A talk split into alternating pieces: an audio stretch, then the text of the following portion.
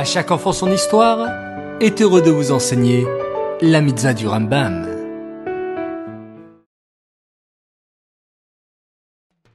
Bonjour chers enfants et Chodesh Tov.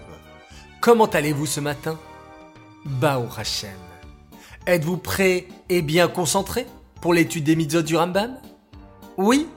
Alors c'est parti.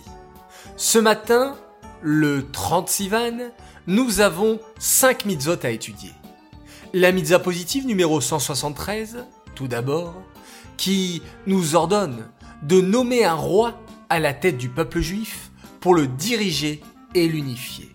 Ce roi devra être profondément respecté et obéi. La mitzvah négative numéro 362 ensuite nous interdit de nommer un roi qui ne soit pas juif de naissance, c'est-à-dire un roi qui ne serait pas né de mère juive.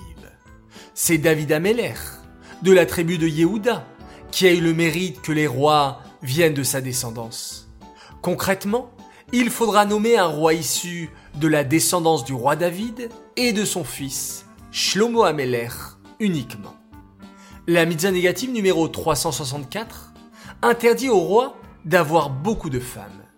À l'époque, les enfants, un homme avait le droit de se marier avec plusieurs femmes.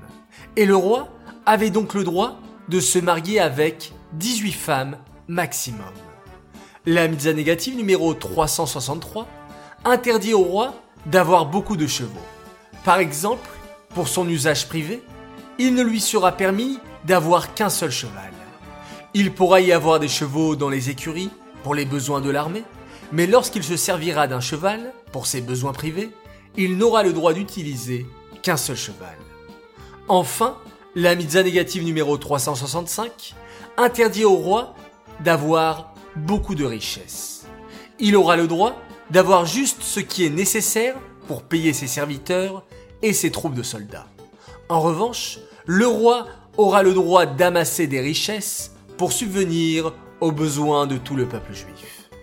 Ces mitzvot sont dédiés les Louis Nishmat, Gabriela Batmoshe, Aléa Shalom.